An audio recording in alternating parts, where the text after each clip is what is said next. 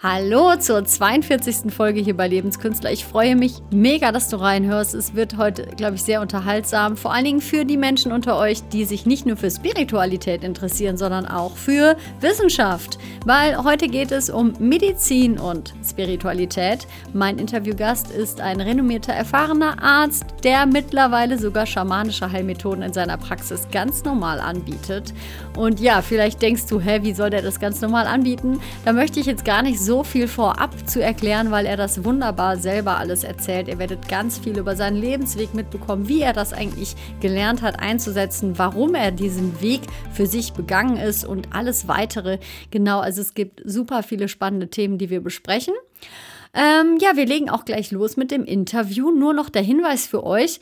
Ich packe alle Links zum Dr. Rauscher in die Show Notes. Also einfach mal da reingehen und klicken und mal durchgucken. Wenn ich da was vergessen haben sollte, dann schreib mir einfach eine E-Mail und stell eine Frage. Da kann ich dir sicherlich weiterhelfen. Ich würde sagen, das war es jetzt von mir erstmal zur Einleitung und wir steigen sofort ein in das Interview mit Dr. Karl-Heinz Rauscher und ich wünsche dir sehr, sehr, sehr viel Spaß und ganz, ganz gute Unterhaltung. Also, herzlich willkommen, Dr. Rauscher. Ich freue mich sehr, dass Sie jetzt bei dem Podcast sich interviewen lassen und ein paar Fragen beantworten. Als erstes ähm, finde ich ganz gut, wenn Sie einfach mal eine kleine Vorstellung für die Zuhörer vielleicht machen könnten. Wer sind Sie? Ähm, was haben Sie gelernt? Was machen Sie beruflich? Ja, ich bin Mediziner. Ich habe äh, Medizin studiert in München und in den USA an verschiedenen Stellen, auch in Yale University im Übrigen, äh, worauf ich stolz bin. Und ja, dann bin ich zum Facharzt für Innere Medizin ausgebildet worden in Memmingen, in, in, in einer Klinik und habe mich dort immer auch schon neben der Schulmedizin, Fach, also für innere Medizin, auch ähm, interessiert für Psychosomatik. Für mich, für mich war das immer nicht ganz eingängig und nicht ausreichend zum Verständnis, warum ein Mensch krank wird, nur auf den Körper zu schauen. Mhm. Und natürlich war das Medizinstudium und die weitere Ausbildung in der Klinik ja, körperorientiert, äh, schulmedizinisch.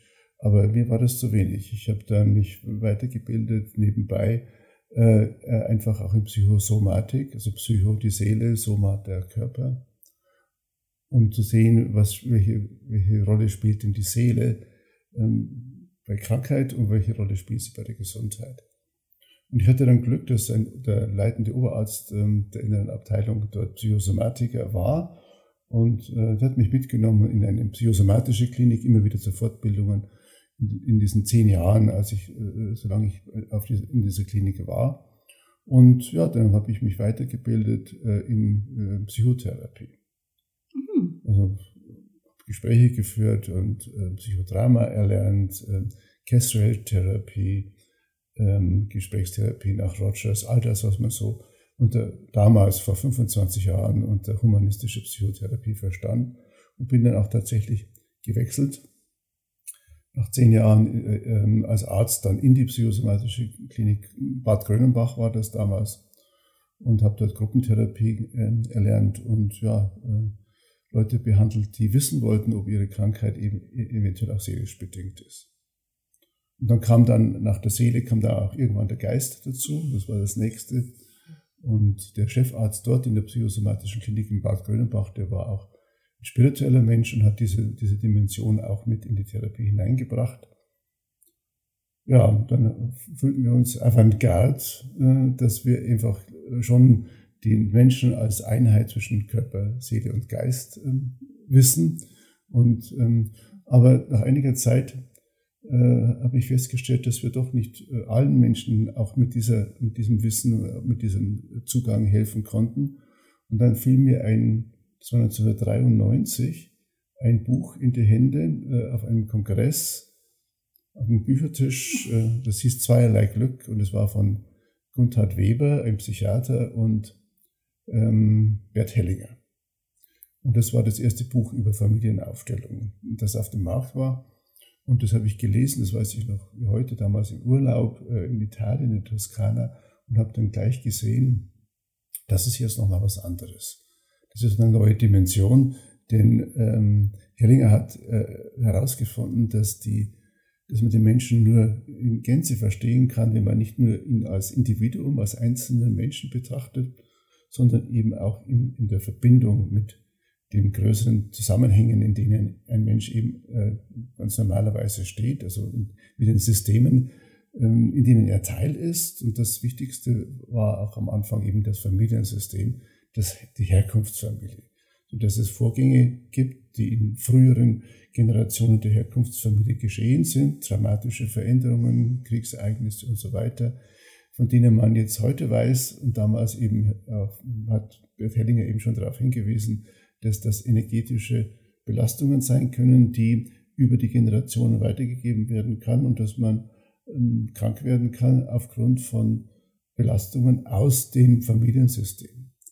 Wo, ja, das war so äh, der Einblick damals und dann habe ich gewusst, das ist was Besonderes und ich möchte das lernen, ich möchte das auch an eigener Seele erfahren, an eigenen Körper auch erfahren, habe dann Selbsterfahrung gemacht und dann mir auch ein Programm zusammengestellt, wie man das lernen kann. Bin zu Bert Hellinger gefahren, seinen Gunther Weber und all seinen den Schülern aus der ersten Reihe damals und habe das dann bald auch in der Klinik äh, benutzt und äh, ausgeübt mit meinen Patienten damals Patientinnen, die in dieser in der psychosomatischen Klinik damals noch 16 Wochen stationär waren und ich habe das dann mit Leuten äh, eine Familienaufstellung gemacht, mit denen wir nicht weitergekommen sind, die noch keine Besserung erfahren hatten.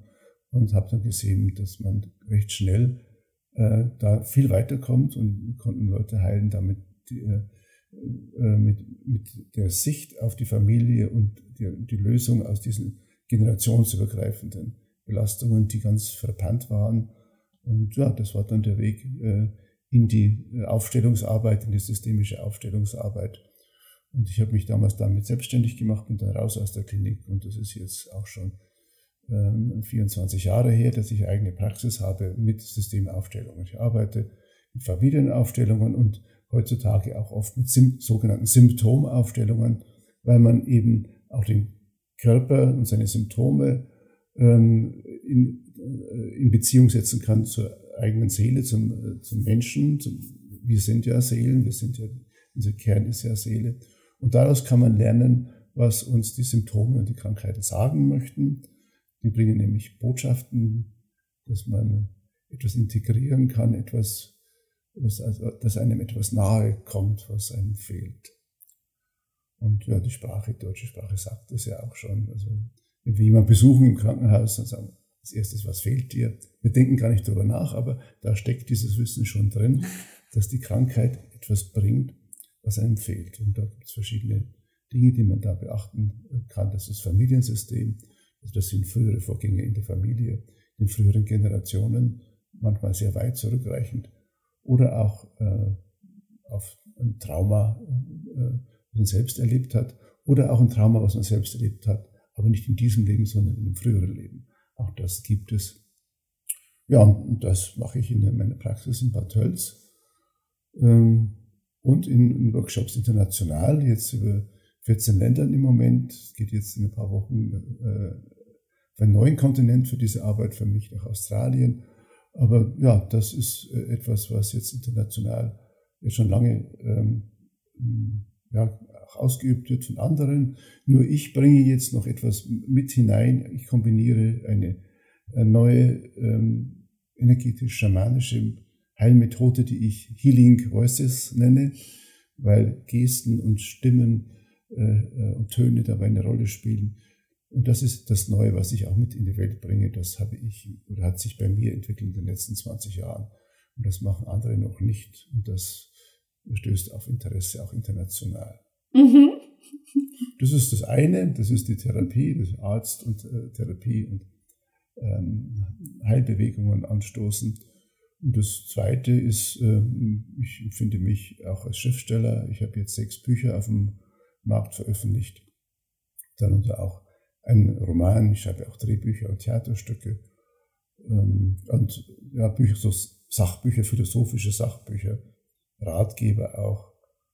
Und mein großes Thema, was dann da auch immer reinkommt, und mich auch im Hintergrund trägt. Und das ist ein Thema, das ich auch gerne verbreite wo ich auch eine Aufgabe empfinde. Das ist das Prinzip der Einheit, die Tatsache, dass alles miteinander verbunden ist. Und das ist mir vor 25 Jahren auch durch ein spirituelles Erlebnis nahegekommen. Damals schon verbunden mit dem Gefühl, oh, okay, das ist jetzt nicht nur für mich, sondern das sollten eigentlich alle wissen. Und ich habe eine Aufgabe für mich erkannt, dass ich das in eine Form bringe, dass es andere auch verstehen können, dass wirklich alles immer mit allem verbunden ist. Und was es bedeutet, wenn man das in jeder Lebensphase annimmt und weiß.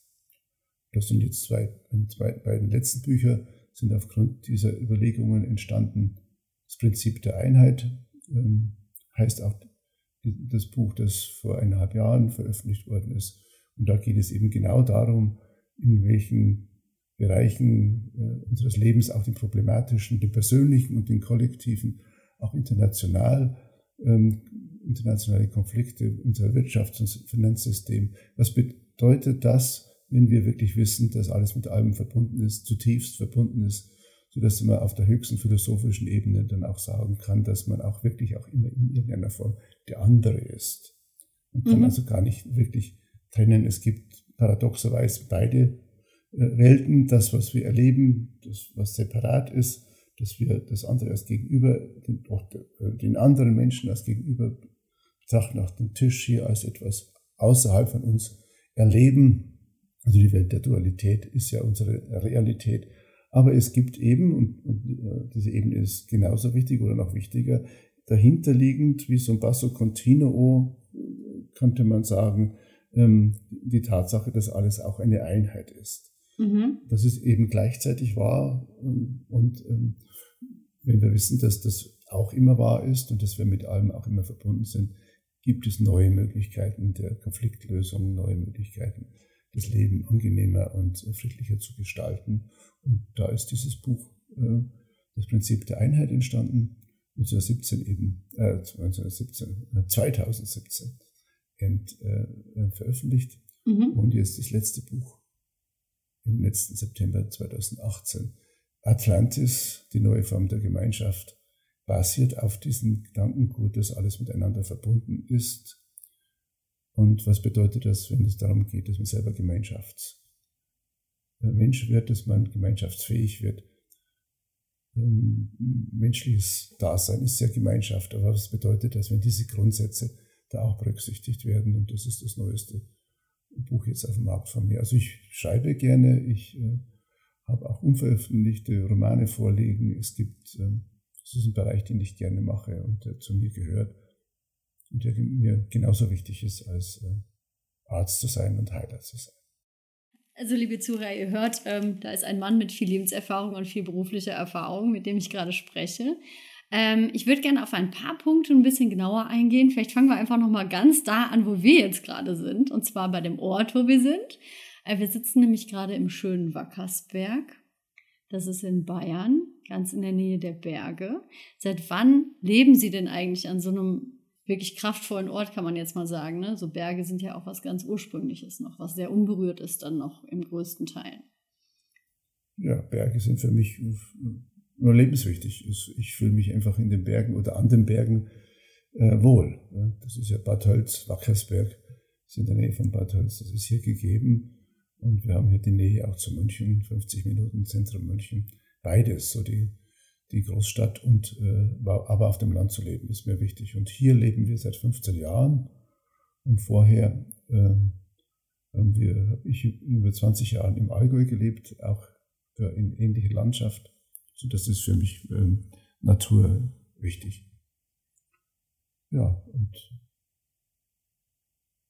naja, ich bin auch gern weltweit unterwegs. Das ist auch, aber ich, für mich ist wichtig, auch einen Heimatort zu haben, in dem ich mich wohlfühle und das ist hier so. Mhm.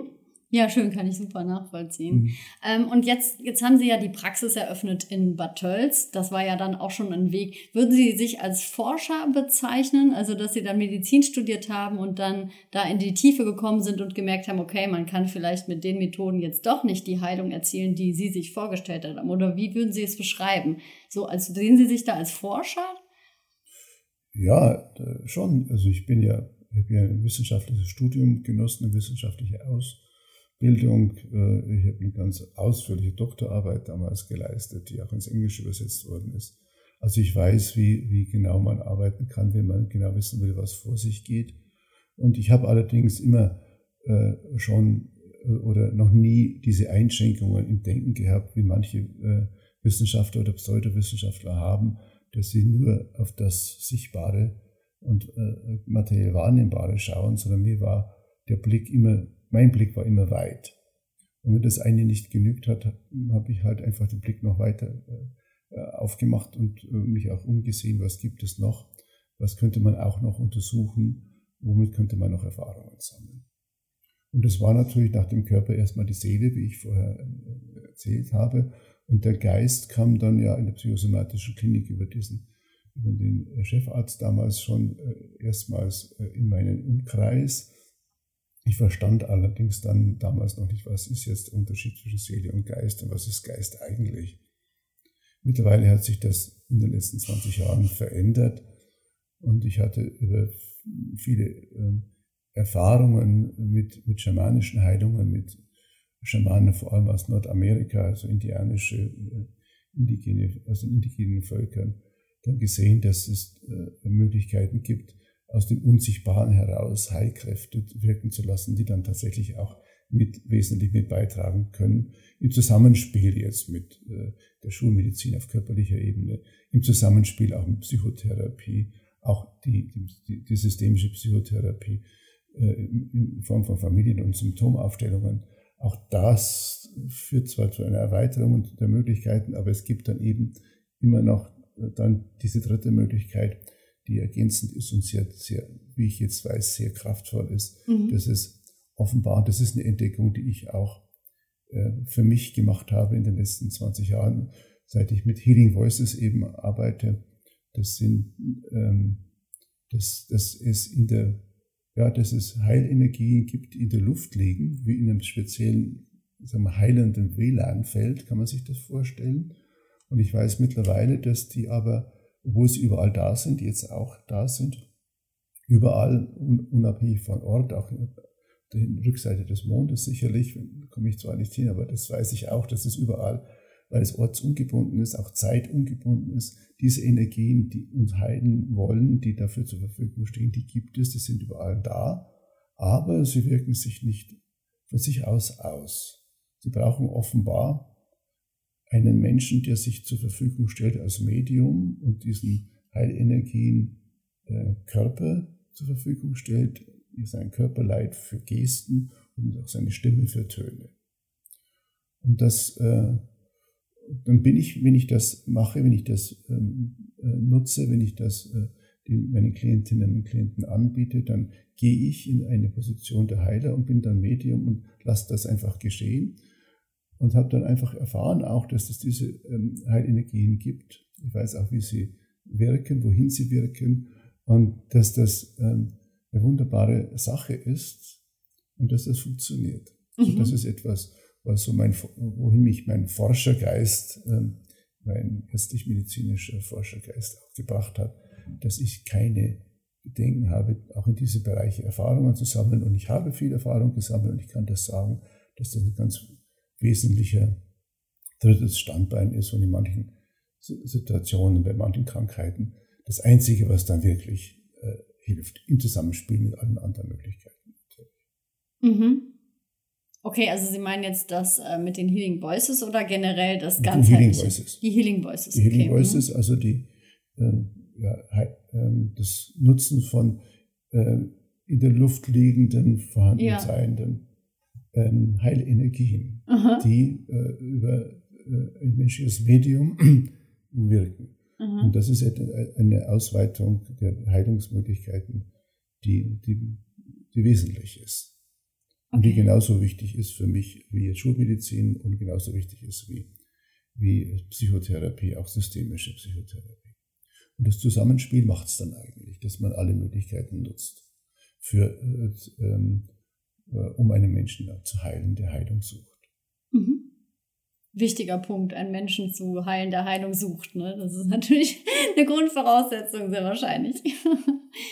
ja, das ist schon wahr. Also das ist ja, auch bei Heilungen, auch als Arzt gibt es keine Zwangsbeglückung. Also man geht nicht hin und heilt Leute, die, die nicht geheilt werden wollen, die noch nicht an dem Punkt sind, sondern ich, das ist ja klar, also die Leute kommen ja zum Arzt oder zum Heiler, weil sie äh, Heilung wollen. Mhm. Und wer das nicht will, wer sagt, ich will damit nichts zu tun haben mit dem, ich will es möglichst, dass es möglichst weg ist, die kommen auch zum Arzt und kriegen halt dann Tabletten oder eine Spritze, manchmal hilft das, dann ist es auch weg, manchmal hilft es eben nicht, weil der Mensch selber auch beteiligt sein soll in seiner Heilung, weil es offenbar auch zu einer Entwicklung des Menschen beiträgt, dass ihn Krankheiten und Symptome äh, auf seinem Weg begleiten und Hinweisschilder sind. Stopp, nicht hier lang oder mach was anderes oder schau nochmal, nimm das mit, das fehlt dir noch. Das gehört so zur Persönlichkeitsentwicklung des Menschen dazu. Und da gehört eben auch die Erweiterung des Bewusstseins dazu, dass man um etwas weiß und auch um etwas wissen will.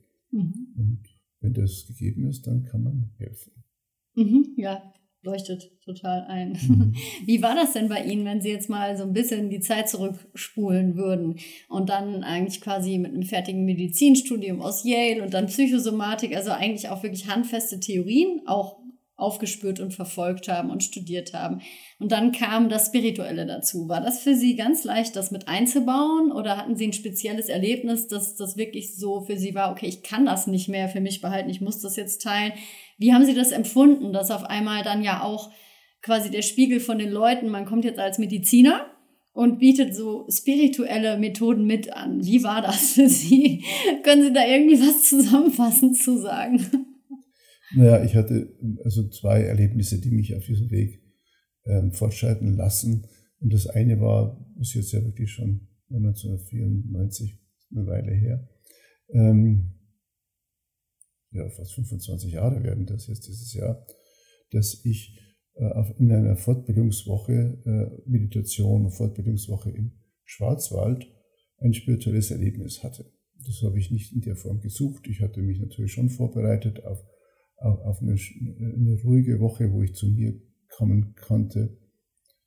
Und ja, ich hatte einfach ein Out-of-Body-Erlebnis. Ich war plötzlich aus meinem Körper raus, sah mich von extern, von außen äh, und habe gefühlt, dass ich auch gleichzeitig in allem bin, auch in den Sternen, in dem Baum da, in, äh, in dem Stuhl, in dem Bett, in der Luft. Es war so ein Einheitserlebnis, was man so nicht jetzt beschreiben kann, dass jemand weiß, was, wie sich das anfühlt, aber so war das. Also man fühlt sich dann in so einem Einheitserlebnis, was man auch als Erleuchtungserlebnis nehmen kann, egal welches Wort man nimmt, aber das, so war das. Ich habe mich dann ein paar Minuten, das waren vielleicht zwei, drei Minuten lang, äh, hatte ich dieses, diese, dieses Erlebnis, diese Erfahrung, die sich mir so sehr mitgeteilt hat, dass ich das einfach seitdem weiß dass das hinter, äh, hinter allem liegende Wahrheit ist. Und als ich dann wieder so, so äh, zu mir kam, wusste ich aber auch, wie schon erwähnt, dass dieses Erlebnis ähm, nicht nur für mich ist, sondern dass ich gleichzeitig mit diesem Geschenk dieses Erlebnis auch, Erlebnisses auch eine Aufgabe verbunden war, das in irgendeiner Form zu verpacken und es eben auch weiterzugeben, dass andere Leute eben auch die Möglichkeit haben, zumindest von, dieser, von dieser Wahrheit erstmal zu wissen und den Weg zu bereiten, dass sie vielleicht auch eines Tages eine Erfahrung dieser, äh, diesem, auf diesem Bereich machen können. Und ja, ich wusste dann am nächsten Tag, wenn ich wirklich diese Aufgabe hatte, das ist ja eine große Aufgabe, dass ich das nicht in angestellter Arbeit tun kann und ich habe die Woche darauf gekündigt. Ja, und bin dann seitdem aus der Klinik raus und habe mich dann selbstständig gemacht als äh, Arzt und Familienaufsteller und habe dann versucht, äh, Wege Wege zu finden, ähm, dieses Wissen zu verbreiten, also zur Verfügung zu stellen. Und ja, das ist jetzt äh, zu diesen beiden Büchern gekommen, es ist alles in meinen, meinen Artikeln drin, irgendwie spielt es überall eine, eine, eine Rolle, äh, was auch immer ich tue. Das ist, ist das eine. Und dann jetzt wirklich mit geistigen Energien, geistigen Heilenergien, heilerisch als Arzt tätig zu sein, das ist nochmal eine zweite Geschichte. Das äh, kam dann äh, ein paar Jahre später. Da hatte ich dann schon äh, viele äh, Familienaufstellungen gemacht, war auch schon Ausbilder für Leute, die das lernen wollten und hatte dann jeweils eine Ausbildungsgruppe jedes Jahr neu von 25, 30 Leuten, die ein ganzes Jahr bei mir geblieben sind oder immer wieder gekommen sind, insgesamt über 200 Stunden. Das war so eine Grundausbildung in Systemaufstellungen, Familienaufstellungen. Und äh, wir hatten da in der, äh, im Sommer dann eine Woche gemeinsam, wo wir auch indianische Schwitzhütten mit eingebaut ha haben als Erfahrungsmöglichkeit, ähm, um also die Wahrnehmungsfähigkeit, also jedes Einzelnen auch zu schulen. Wenn Sie äh, Systemaufstellungen leiten wollen, dann brauchen Sie eine gute Wahrnehmungsfähigkeit und äh, eine Sicherheit, auch diesen die Wahrnehmung, das, was man empfindet, das, was man als wahr erkennt, dem auch zu folgen. Und das kann man ganz gut auch in einer indianischen Schwitzhütte schauen, wo ist, sind da meine Grenzen der Wahrnehmung. Und das ist ja so, wie eine Sauna kann man sich das vorstellen. Man, mhm. man ähm, nimmt Weidenäste, äh, die man abschneidet und mit denen bildet man so wie so ein Iglu Mhm. Sind vielleicht einen Meter hoch oder 1,50 hoch und so vielleicht drei Meter, drei, vier Meter im Durchmesser, sodass so 20 Leute im Kreis mindestens sitzen können. Und dann wird das alles abgedeckt mit mehreren Lagen von Decken, sodass das lichtdicht ist und ganz Fenster dunkel da drin ist. Und dann buddelt man noch ein Loch in die Mitte und draußen macht man ein großes Feuer und macht so kopfgroße Steine glühend heiß. Und die werden dann äh, durch den Eingang noch in die Hütte gebracht, in das Loch. Und dann ich als äh, Aufstellungsleiter, äh, als, als äh, Schutzhüttenleiter an diesem, an diesem einen, an diesem einen Erlebnis, was ich Ihnen jetzt erzählen möchte, gieße dann äh, Wasser auf, also ein Eimer, so ist das wie Schicht, sondern wird es wirklich heiß und feucht. Und dann gibt es so vier Runden, die man hat äh, bei dieser Art von Schwitzhütte. Man kann das ja auf verschiedenen Arten machen. Und beim ersten der ersten Runde geht es so darum, dass man einfach auch Energie, äh, so Blockaden löst, dass Energie Fließen kommt und man äh, klingt sich ein bisschen ein, indem man so einlädt, dass man auch Töne macht, dass man, wenn ein Ton kommen will, dass jeder das auch tun kann, hoch oder tief. Und dann hm, entwickelt sich meistens so ein Klangteppich, dass also jeder so ein bisschen ins Fließen kommt. Denn es geht in der Schwitzhütte ja auch um seelische und körperliche Reinigung und Krankheit ist ja immer gestockte Energie, mhm. ähm, blockierte Energie und der Fluss der Energie ist immer Gesundheit. Und das geht ja auch alles in der Richtung. Und ich war dann ja damals auch schon sehr gut und geübt darin, einfach wenn was Neues kommt, wenn sich ein neuer Ton melden will, dass ich den einfach äh, singe, dass ich den mache. Und plötzlich kam da ein hoher Ton, ich erinnere mich noch ganz genau, den ich normalerweise nicht von mir kannte, und dann habe ich einfach zugelassen, da kam ein tiefer Ton und dann kam irgendwie sogar wie so Worte. Also wie, aber aus einer Sprache, die ich auch nicht kannte. Wie so eine archaische Grundsprache oder so. Ich kann das gar nicht einordnen. Aber ich sprach die aus und so, oder sang die dann auch in diesem mhm. Sing-Sang. Und plötzlich hörten die anderen auf, Töne zu machen. Ich war der Einzige, der das weitermachte. Und dann äh, hörte ich der eine, das ist ja im Dunkeln, man sitzt da nur mit einer, mit einem äh, Handtuch begleitet im Dunkeln, in dieser Hitze.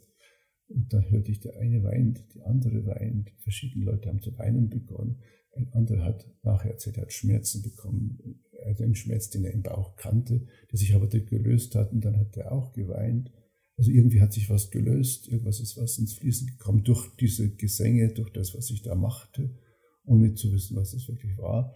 Und danach, ja, dann machten wir also die, Schwitzhütte normal weiter mit den weiteren Runden und nachher saßen wir noch am Feuer dann haben die natürlich gefragt, was hast du da eigentlich gemacht? Was war das denn? Und ich habe gesagt, ich weiß es nicht. Ich weiß es wirklich nicht. Also irgendwie klingt das wie, wie, wie heilende Stimmen oder Healing Voices, sagte ich damals schon, aber ich weiß nicht, was das ist. Und ich habe natürlich schon erfahren, während ich das machte, dass das irgendwie, dass das nicht ich bin, sondern dass irgendwas da durch mich hindurchgeflossen ist. Und äh, zu diesem Zeitpunkt wollte ich aber das nicht weitermachen. Also da habe ich damals, das traute ich mir nicht zu. Ich war jetzt Facharzt für Innere Medizin, ich war Psychotherapeut, ich war systemischer Aufsteller, ich war Ausbilder für Systemaufsteller und all das. Ich war nicht noch auch noch Schamane. Das, war damals zu viel. Das ist nicht meins.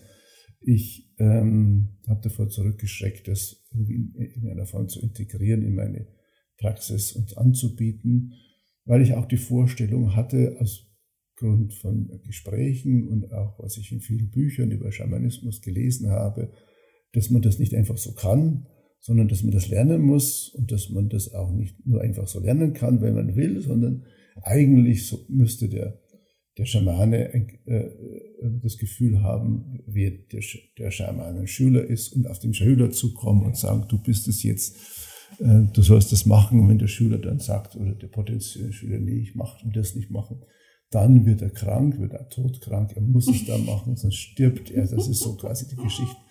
Das, so wird man zum Schamanen und da muss man jahrelang die, bei dem in die Schule gehen und irgendwann macht, kann man ein paar Sachen und irgendwann ist man vielleicht Meister nach vielen Jahren. Dieses Bild hatte ich von mir, von schamanischer energetischer Heilarbeit. Und ich wollte das nicht, ich habe mir es nicht zugetraut. Und ähm, äh, ein, paar, ein paar Jahre später war dann meine Schwester zu Besuch und die hatte dann mitten in der Nacht Herzrasen. Das ist eine Situation, wo man normalerweise einen Notarzt ruft. Jetzt war ich aber Notarzt, ich bin zehn Jahre Notarztwagen gefahren, mitgefahren als, als Notarzt in, in Memmingen, hatte aber nicht die Medikamente zu Hause mehr. Und dann denke ich mir, wenn wir jetzt das machen, dann kann ich ja das mal probieren. Also die Stimme loszulassen und meine Hände mit diesen Gesten und irgendwie äh, diese Heilenergien, die ich da in diesem Erlebnis erkannt hatte, äh, einzuladen, äh, bei meiner Schwester in dieser Situation heilend tätig zu werden, wenn sie wollen, wenn sie können. Und das ist dann geschehen und nach fünf Minuten war das weg, alles ist wieder gut.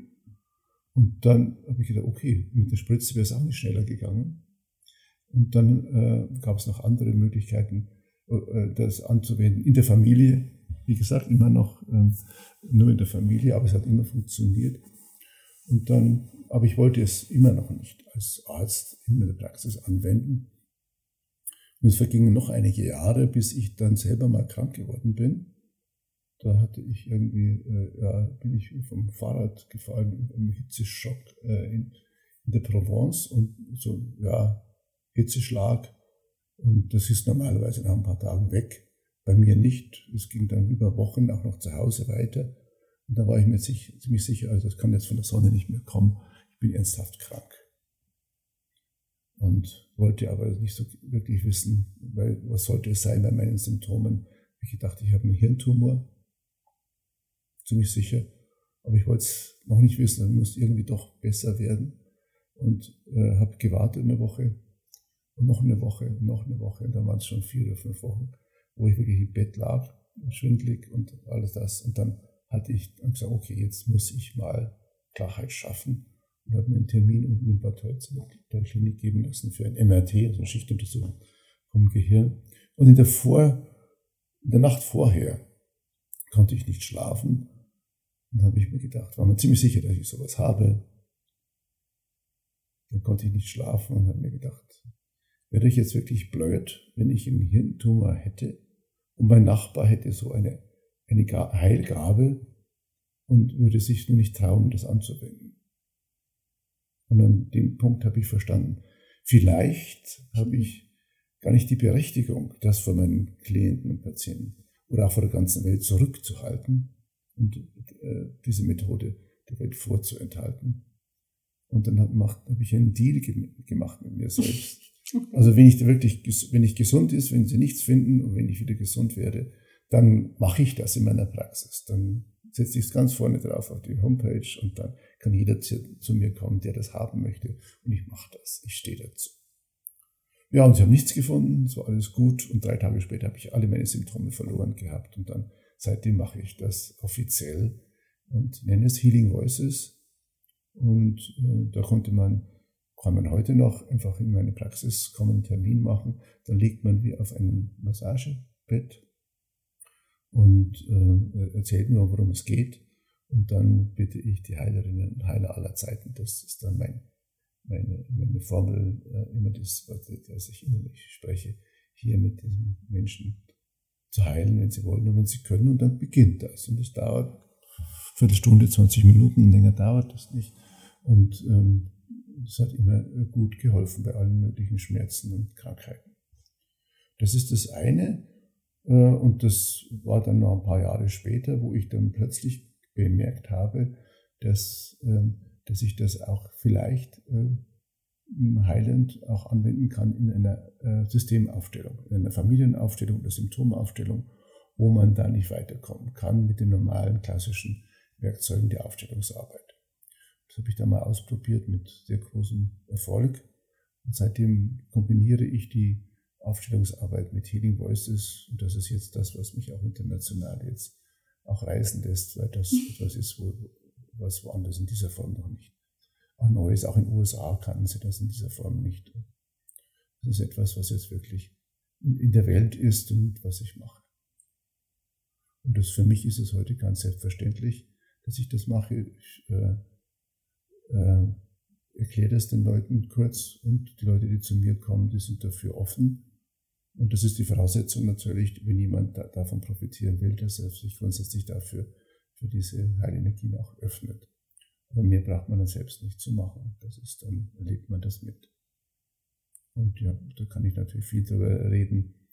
Vielleicht sprengt es den Rahmen heute, aber das ist etwas, was wirklich mir viel Einblick gegeben hat in das Wesen von, von Krankheit und Gesundung äh, und was diese geistigen unsichtbaren Heilenergien ähm, beitragen können zur Heilung.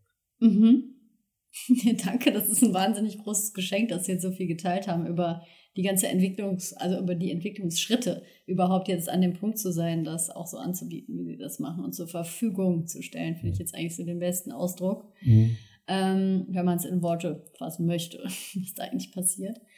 Ähm, Jetzt eine Frage habe ich trotzdem noch mal für Leute, die das vielleicht noch gar nicht kennen mit der Systemaufstellung. Mhm. Also das ist ja schon vom Begriff her Systemaufstellung. Also was genau findet da eigentlich statt? Naja, das ist vielleicht erstmal so äh, kurz, äh, wie das Ganze entstanden ist. Ja.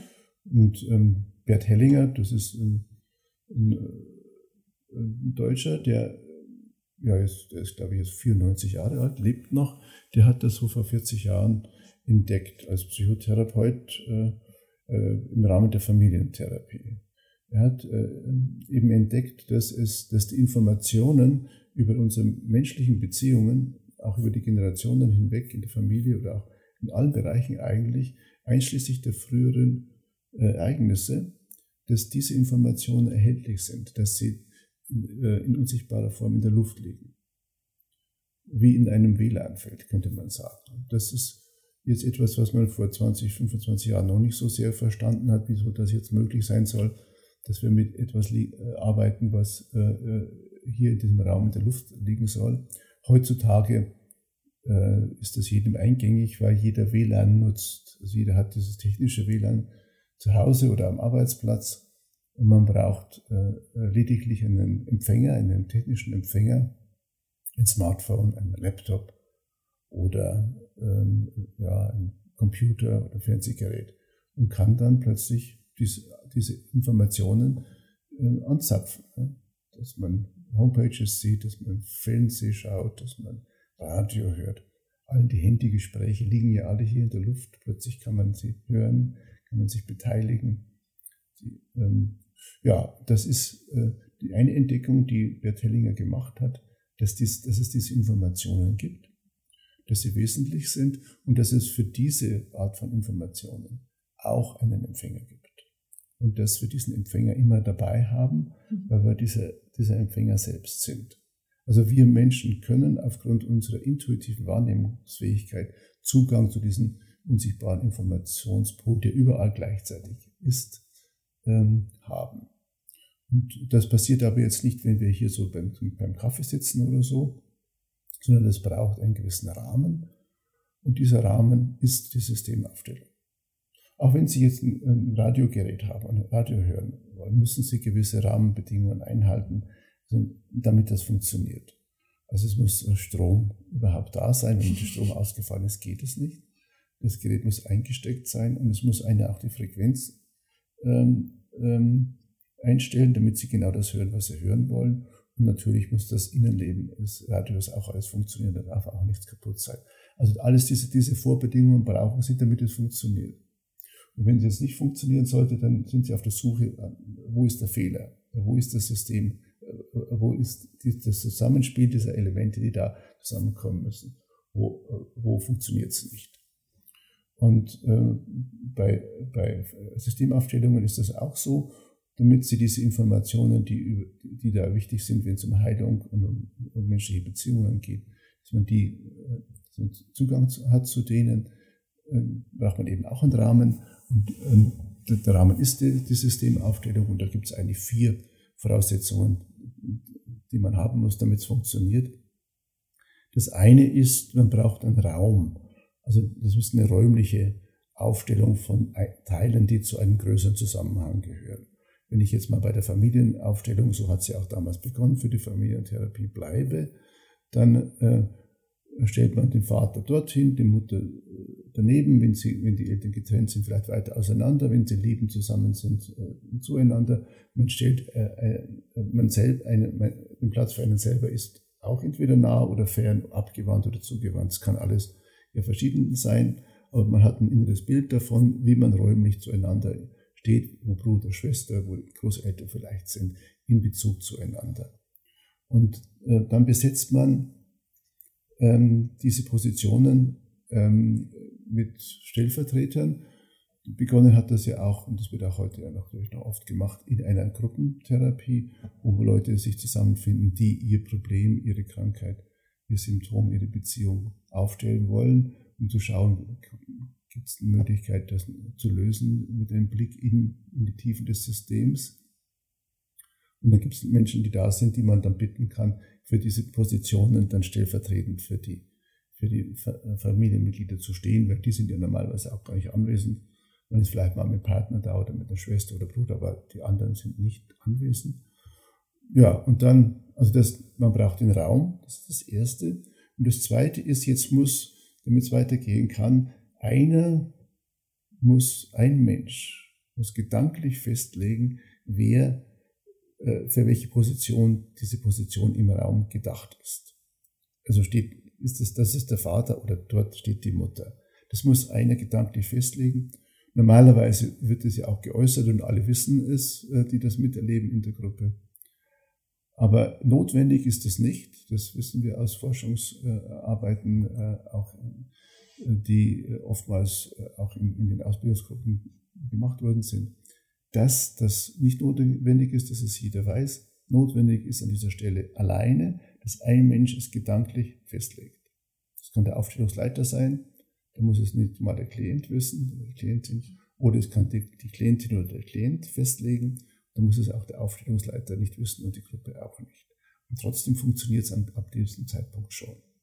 Jetzt können Sie sich überlegen, was das bedeutet. Äh, gedanklich muss man etwas äh, sich denken und, und definieren und dann plötzlich äh, beginnt die Informationsübertragung aus, dem, aus diesem Informationsfeld zu, dem, zu der Person, die dort steht. Aber es ist so, das muss man wissen. Aber es darf natürlich auch geäußert werden, das stört auch nicht. Äh, das ist aber die Voraussetzung. Wenn es keiner festlegt, wenn keiner was sagt, wenn keiner definiert innerlich, wer für wen steht, dann passiert nichts. Mhm. Ja, das ist okay. wichtig. Ja, und das ähm, Dritte ist dann, dass diejenigen, die sich bereit erklären, ähm, da mitzumachen und für eine, also für eine Position als Repräsentant zu stehen, dass die es freiwillig machen. Mhm. Also wenn das nur halb freiwillig ist oder wenn jemand gezwungen würde, würde das nicht funktionieren. Mhm. Sondern man geht da freiwillig hin und dann ist man quasi offen für diese, für diese Informationen. Und das vierte, der vierte, der vierte, die vierte Rahmenbedingung, die ist eigentlich nur wichtig, ganz am Anfang, wenn jemand das erste Mal in so eine Rolle hineingewählt wird und auch äh, freiwillig teilnimmt, dass der sollte wissen, dass er, dass er schon die Aufgabe hat, das, was er sich vorstellt, wie man da sich wahrscheinlich fühlen wird, wenn man dann hingeht als Vater oder Mutter in dieser Familie, dass man diese Vorstellungen, die man sich äh, automatisch macht, dass man die weglässt. Die hat man, aber die lässt man weg, die sind unwichtig. Um die geht es nicht. Sondern es geht nur, der Dienst des Repräsentanten in einer Systemaufstellung ist tatsächlich nur sich hinzustellen, in diesen Raum, an diese Position und dann einfach wahrzunehmen, was kommt und was ist. Und es geht dann zum Beispiel über körperliche Empfindungen, dass plötzlich irgendwo ein Schmerz auftaucht, dass man plötzlich Herzschmerzen bekommt oder Kopfschmerzen oder dass man ein, oder Knieschmerzen oder dass man äh, sich schwer fühlt, irgendwie nach unten sich zieht, dass das, das Energie nach unten zieht oder dass man sich gut fühlt, freudig, hoch aufgerichtet dasteht, dass man auch jetzt bemerkt, in dem Raum stehen auch andere, zu dem schaue ich freundlich hin, da drüben auf die andere Seite habe ich vielleicht eine, äh, eine Abwehr oder habe sogar Angst vor dem oder von der. Das alles kann sich in dieser Position, Situation einstellen äh, oder auch seelische Empfindungen plötzlich kommen. Das hat alles mit der eigenen Person nichts zu tun, sondern sind einfach wie, wie ein, ein Radioempfänger plötzlich äh, Information geäußert wird, dass man vielleicht traurig wird oder freudig oder wütend oder ähm, in eine Stimmung gerät, wo man nicht weiß, was ist das jetzt eigentlich. Und das kann man alles äußern, das äußert man, da wird man auch gefragt.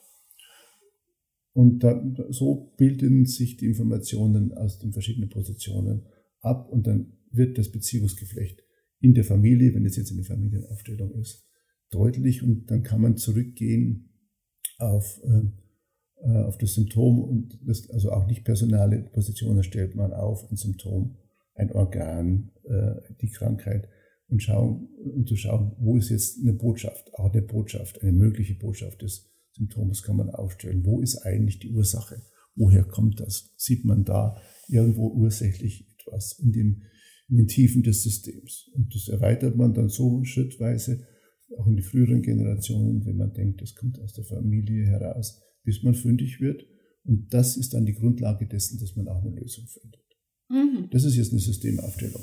Äh, und gut, gut, Systemaufstellung ist jetzt der Überbegriff, der man hat, nachdem Hellinger äh, das entdeckt hat und entwickelt hat mit den Familienaufstellungen gesehen, dass diese Art von Informationsgewinnung in einer Aufstellung auch auf andere Systeme anwendbar ist.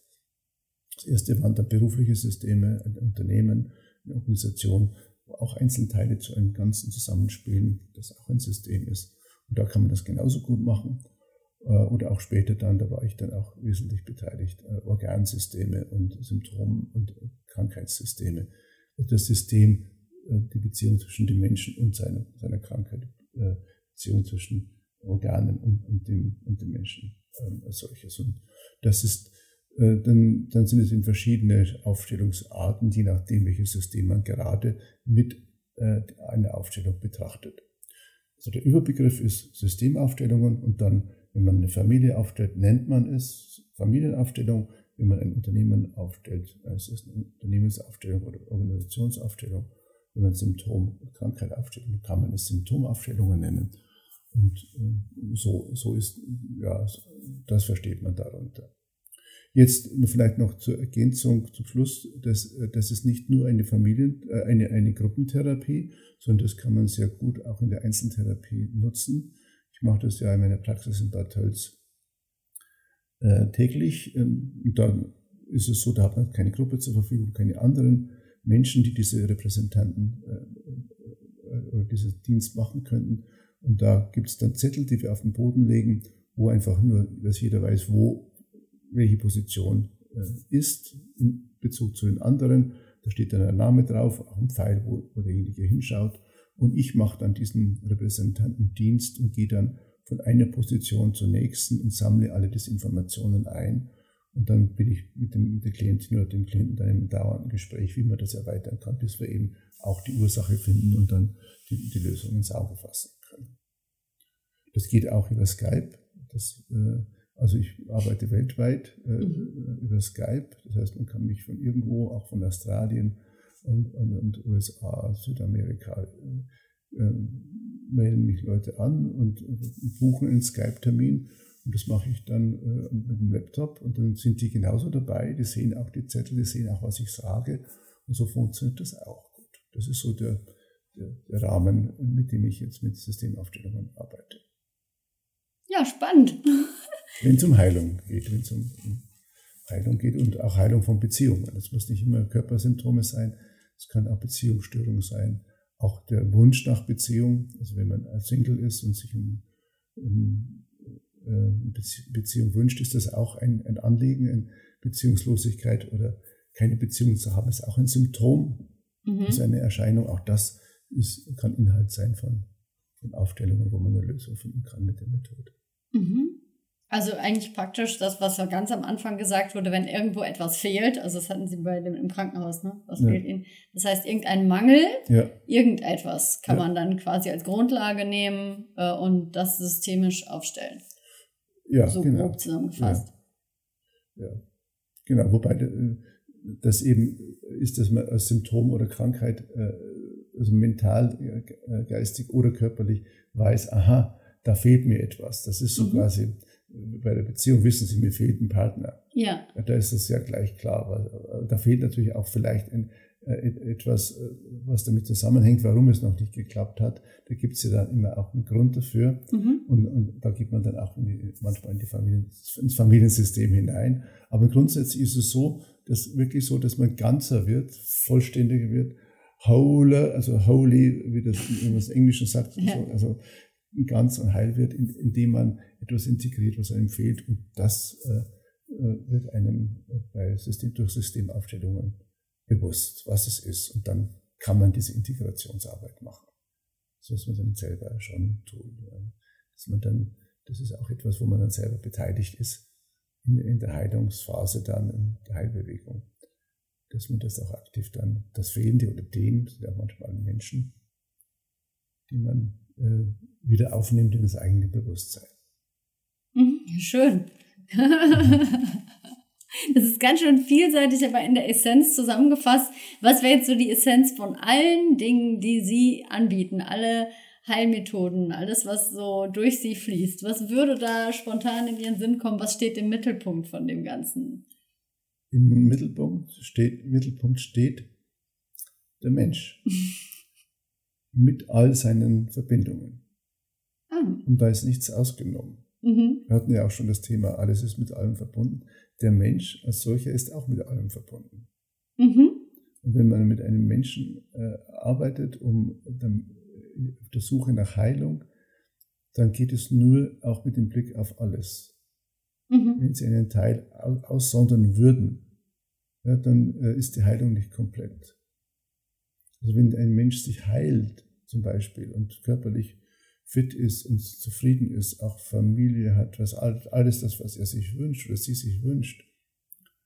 Und es äh, ist im größeren Bereich noch etwas nicht geheilt, also im kollektiven Bereich. Man kann sagen, es bricht ein Krieg aus, ja, und es fällt eine Bombe auf das Haus und sind alle tot. Dann ist die Heilung an diesem Stelle nicht komplett gewesen. Da fehlt etwas. Und das ist ja etwas, was unsere Vorfahren also was unsere Soldaten jetzt hier ja auch oft äh, äh erleben, wenn sie im Auslandseinsätzen äh, sind, dass sie traumatisiert zurückkommen. Ähm, und viele unserer Vorfahren hier in Mitteleuropa natürlich mit dem Ersten und Zweiten Weltkrieg äh, Erfahrungen gemacht haben, wo kollektives Unheil äh, auch die, die einzelnen Menschen auch einfach betrifft und verändert und traumatisiert oder auch zu Tode bringt oder auch Krankheiten auslöst im Nachhinein. Und das ist etwas, wo wir heute wissen, dass diese Traumata, die äh, erlebt wurden von vielen Menschen, dass die heute noch, äh, also diese kollektiven Traumata, dass die heute noch in vielen Familien über die Generationen weitergegeben äh, worden sind und dass heute in vielen Familien noch, auch ganz junge Menschen, auch noch Kinder jetzt darunter leiden, Depressionen haben bis hin zu Selbstmordgefahr äh, äh, äh, oder körperliche Schmerzen haben oder Unfähigkeit von Beziehungen. Wenn eine Urgroßmutter zum Beispiel vergewaltigt worden ist, jetzt nach dem Zweiten Weltkrieg oder sowas, das, kann, das sind alles Dinge, die heutzutage eine, eine Rolle spielen. Diese, das Verständnis von Trauma, was Trauma eigentlich ist, ist das ist ganz wesentlich, dass man äh, Tragweite des, dieser kollektiven Traumata wie Krieg, Vertreibung, Genozid und so weiter äh, überblicken kann. Und im Grunde ist es Traumaarbeit, was ich äh, mache. Also das, das Trauma, äh, das Schreckliche, was einmal passiert ist in früheren Generationen und einem selber vielleicht auch passiert ist, dass das energetisch endlich vorbei sein darf und man, obwohl das alles so war, wie es war, frei in, in, in, in weite, das weite Feld äh, des eigenen Lebens hineingehen kann äh, ohne noch belastet zu sein mit den, mit den Traumafolgeerscheinungen der Vergangenheit, der eigenen Person und der Familie und sogar der eigenen Nation noch. Mhm.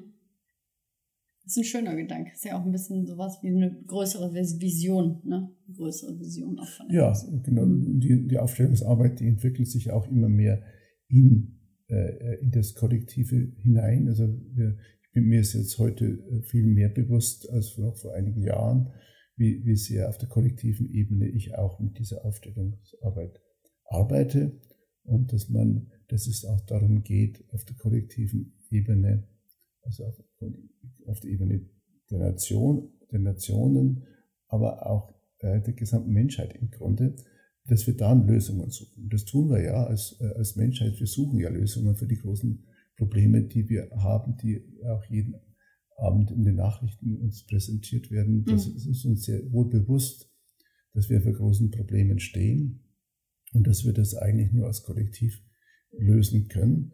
Und dieser kollektive äh, äh Ansatz der Systemaufstellung kann auch zu Kollekt wir haben auch viele kollektive äh, Aufstellungen eben auch gemacht, wo viele Menschen dabei sind, wo teilweise äh, 40 und 50 äh, Repräsentanten in einer Aufstellung sind und noch 300 Leute äh, im, Auditorium dann mit dabei sind, mit betroffen sind. Das war jetzt zum Beispiel also in, in Buenos Aires so im, äh, im Oktober, sodass wir nach, ja, nach Wegen suchen, auch diese Methode auch in, in kollektiven Heilbewegungen ähm, münden zu lassen, sodass wir nicht immer nur nacharbeiten müssen. Wir arbeiten jetzt ja mit den Kriegstraumata der zweiten, ersten und zweiten Weltkriegs. Das ist jetzt ja 70, 80 Jahre her.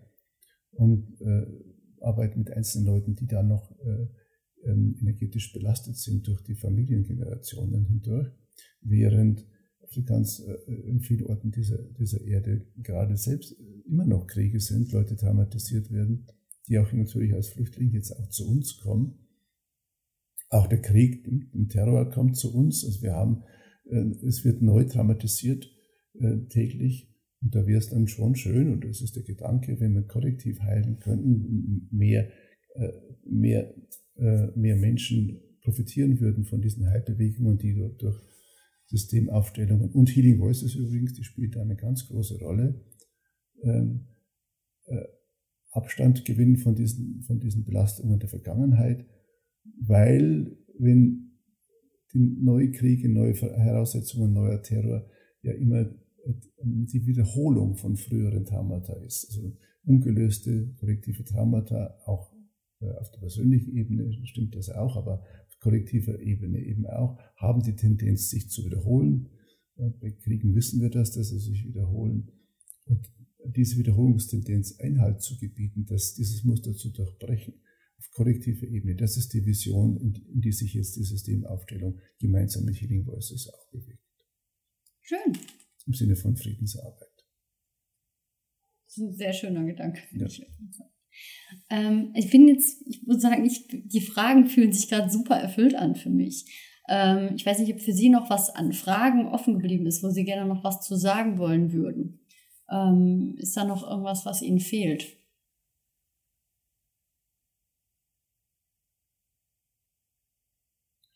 Naja, vielleicht etwas ähm, äh,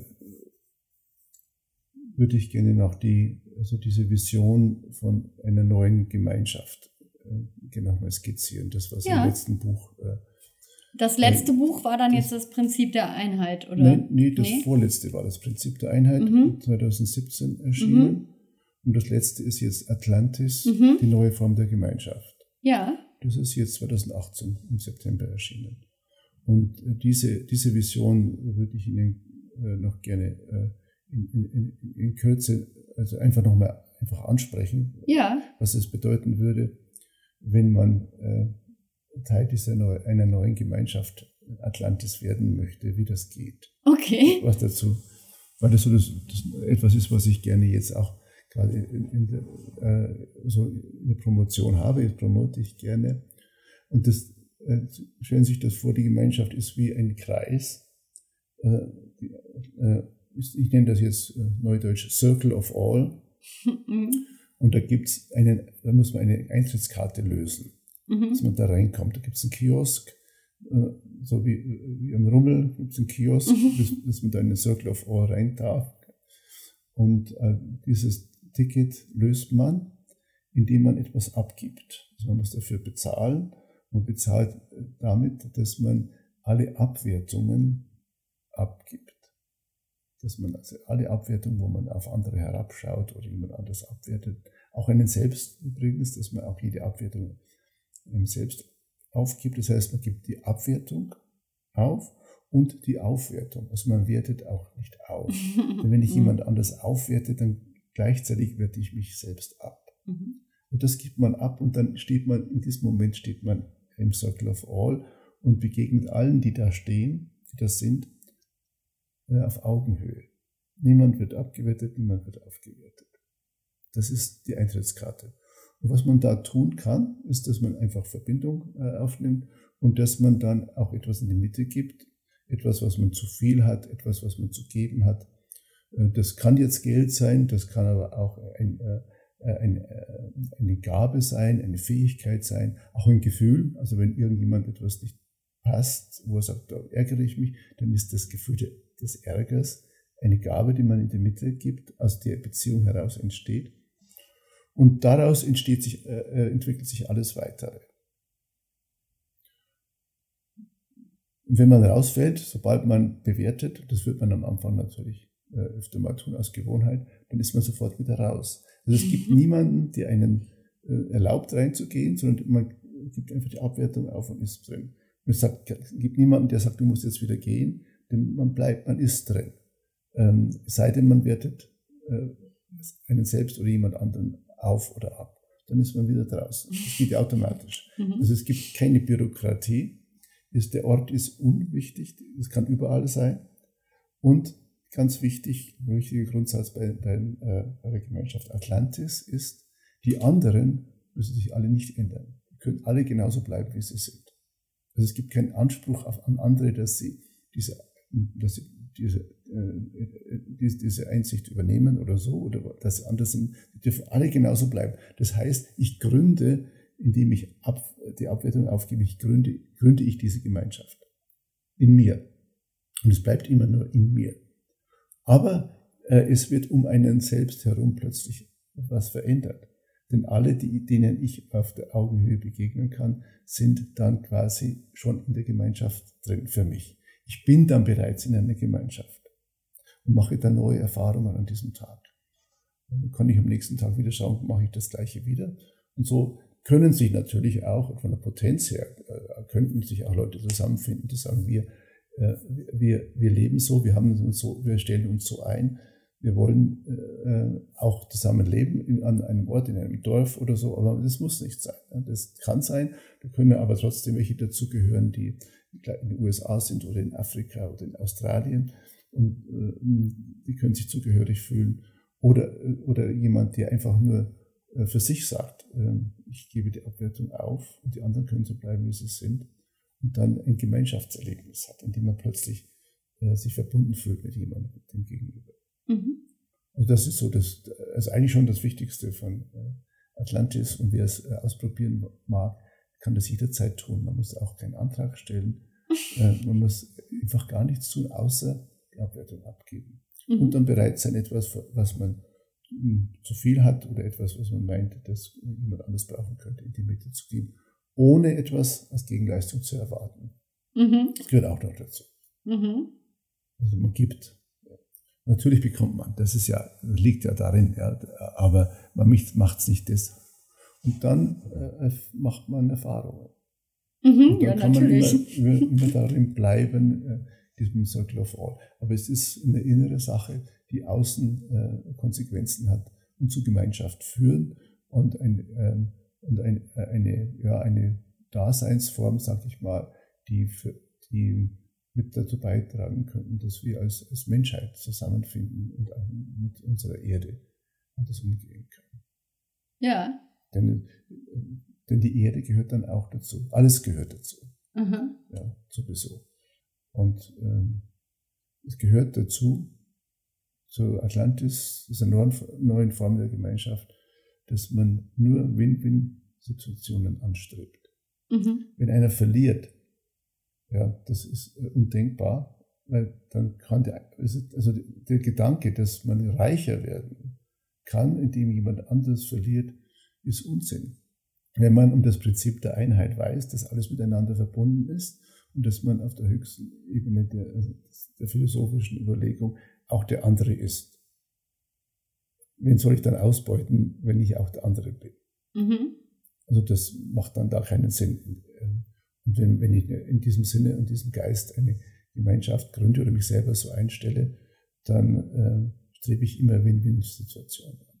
Und das brauchen wir äh, global. Ja. Und deswegen finde ich, ist Atlantis eine gute Idee. ja. Ja, ihr Zuschauer, ihr habt ja leider jetzt kein Videomaterial gerade, aber das war jetzt während der ganzen Beschreibung sehr lustig zu beobachten, weil hier ein ganz verschwitzter Mensch, verschmitzt gucken, grinsend mit Lachfältchen hier äh, Atlantis Vision erklärt hat. Ich finde, das hörte sich dadurch ein bisschen an wie eine Spielanleitung. Also ganz leicht. Es fühlte sich an wie so leicht. Ja, das ne? kann jeder gleich probieren. Ja, genau. Wenn Sie das Interview jetzt ausschalten, können Sie gleich probieren, was passiert, wenn Sie die Abwertung lieber Hörer, lieber Hörerin, genau. aufgeben. Ja. Und äh, schauen, was, was, was, was dann ist, wenn sie auch sich selbst nicht abwerten, niemanden auch über sich stellen und dann sich umschauen, wie sich das anfühlt. Und da beginnt das dann schon. Mhm. Und äh, wie kann ich mir das jetzt vorstellen? Das Atlantis ist ja ein ganzes Buch, was Sie jetzt geschrieben haben. Ist das ja. dann, ähm, liest sich das wie ein Sachbuch oder ein Roman oder ist das halt wirklich einfach dieses noch mehr erklärt? Das ist das noch mehr erklärt mhm. in den mhm. verschiedenen Bereichen, mhm. was dann da eine Rolle spielt, äh, äh, wenn es um Gemeinschaft Atlantis geht.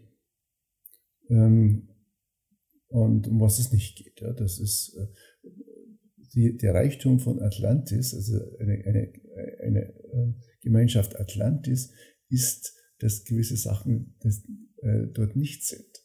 Ja. Zum Beispiel ist dort nicht, dass man erwartet, dass jemand anderes sich ändert. Ja, genau. Das war ja schon in den Grundregeln. Ja. Oder diese, diese, ganzen Sachen, die, die eine Rolle spielen, wenn Gemeinschaft, es gibt ja viele Gemeinschaften und auch äh, äh Avantgarde-Gemeinschaften, wo Menschen suchen, wie, wie, könnte man alternativ neu gedacht zusammenleben aber sie bringen eben dann äh, Dinge mit, die dann plötzlich wieder dazu führen, dass es scheitert oder dass es schwierig wird. Und eins ist also einen deutschen Verein zu gründen oder sowas, wo es dann Regeln gibt und wo die einen aufpassen müssen, dass die Regeln in der Gemeinschaft dann irgendwie ähm, ähm, befolgt werden oder nicht. Und das fällt bei Atlantis weg. Und das ist das Neue. Dass es niemanden gibt, der es beurteilt, wie man denkt, was man macht. Ja, es ist einfach so, dass es in einem selbst drin ist. Es, man mhm. selbst ist derjenige, der beobachtet, was man denkt. Mhm. Die Abwertung beginnt ja im Denken. Ja. ja. Und das kann ja keine andere kontrollieren. Nein, das, das, das stimmt. also, äh, das ist in dem Buch alles beschrieben, was das äh, bedeutet ähm, für jemand, der das tatsächlich mal auch äh, als Grundlage für eine, für eine Gemeinschaft, die sich auch an einem Ort bildet, kann man immer mal wieder reinlesen. Okay, ja, ja das gibt alles auf meiner Homepage natürlich auch alles aufgelistet und kann in alle meine Bücher auch kostenlos die ersten 20 Seiten reinlesen. Und da finden Sie auch alles, was, äh, ja, wenn man es bestellen kann und so weiter. ja, also liebe Zuhörer, ich packe natürlich die Infos wie immer in die Show Notes. Da könnt ihr einfach mal durchklicken. Ich habe mich schon ein bisschen durchgeklickt. Also ähm, es ist wirklich sehr übersichtlich und man findet sehr, sehr viele Informationen und auch Links zu den Healing Voices, was ich jetzt zum Beispiel auch sehr spannend fand. Da kann man sogar mal reinhören. Das haben sie ja zur Verfügung gestellt. Ähm, ja. Auf ja, das, dem YouTube-Kanal, ja. ne? Ja, das sind kurze, vier, so drei, vier Minuten Videos. Äh, Healing Voices jetzt abgestimmt auf spezielle Organsysteme. Es gibt eins fürs Herz, eins für die Lunge, eins für die Nieren, dann auch für, für, für den Magen-Darm. Ähm, speziell dafür. Und da, das kann man einfach kostenlos anhören, kann man sich einen Kopfhörer aufsetzen, äh, einen guten am besten, und da mal sich hinlegen, mal zu hören, wenn man gerade ein Problem hat mit, mit dem Organsystem. Auch, äh, ja, und dann, ähm, das ist jetzt aber noch was anderes, wenn Sie zu mir in die Praxis kommen oder das per, per äh, Skype machen, denn da ein Healing Voice ist speziell abgestimmt auf das, was Sie gerade brauchen. Und, aber gut, diese, diese ähm, ähm, kurzen Videos, die helfen auch manchen. Ja? Habe ich auch schon äh, oft gehört. Ähm, oder sind, sind ja auch fühlt sich erleichtert manchmal danach oder berührt. Aber wenn Sie das persönlich wahrnehmen wollen, ist das nochmal eine andere Nummer. Ja. Aber da können Sie erstmal einen Geschmack bekommen, was, wie, wie können, können sich Healing Voices an, grundsätzlich so anhören. Mhm. Genau, also ich hatte auch einfach, wie gesagt, jeder klickt ja dann meistens intuitiv dann auch auf die Sachen, die einen am meisten ansprechen. Aber es ist natürlich immer jetzt nach so einer Folge, wo sie so viel, so viel Wissen auf Preis gegeben haben. Also ich wäre jetzt neugierig und ich würde jetzt erstmal wissen wollen, wo kann ich mir mal ein bisschen was mal angucken. Und na, natürlich kann man auch jederzeit, natürlich ist es immer am wirkungsvollsten, wenn man privat was für sich äh, dann bucht und sich dafür mhm. entscheidet, okay, ich will das jetzt individuell. Mhm. Aber für den ersten Eindruck ist es natürlich schön, dass es diese Möglichkeiten gibt und die sie ja, auch genau. wirklich zur Verfügung stellen. Mhm. Das finde ich einfach super. Also wie gesagt, ich packe den Link von der Seite in die Show Notes. Dann gibt's natürlich die verschiedenen Bücher. Die packe ich aber nochmal als einzelne Links da rein. Das heißt, ihr könnt auch ganz bequem auf diese Links klicken. Und ähm, ja, jetzt haben wir die, äh, die Homepage. Da findet man ja auch die Praxisanschrift. Ne? Mhm, ja. Und dann gibt es natürlich den Link zu ihrem Blog, wo sie ja auch einfach Artikel zu gesonderten Themen auch nochmal haben. Da gibt es die Bücher, ja. den YouTube-Kanal mit den Healing Voices. Habe ich jetzt was vergessen? Ja, auf dem YouTube-Kanal gibt es äh, ja auch Kurzvideos, die Sie auch auf der Homepage finden, ähm, mit, mit ein paar Erklärungen jetzt über Systemaufstellung. Was ist eine Systemaufstellung? Was ist eine Symptomaufstellung? Was ist Healing Voices? Und wer nochmal die, die, die, die Entstehungsgeschichte von Healing Voices nachlesen äh, will, der geht auch einfach auf meinen Blog, Homepage, da gibt es äh, äh, einen Button Blog und da gibt es Healing Voices. Das gibt es übrigens jetzt auch äh, Deutsch, Englisch und manches schon auf Spanisch. Es wird auch auf Spanisch übersetzt.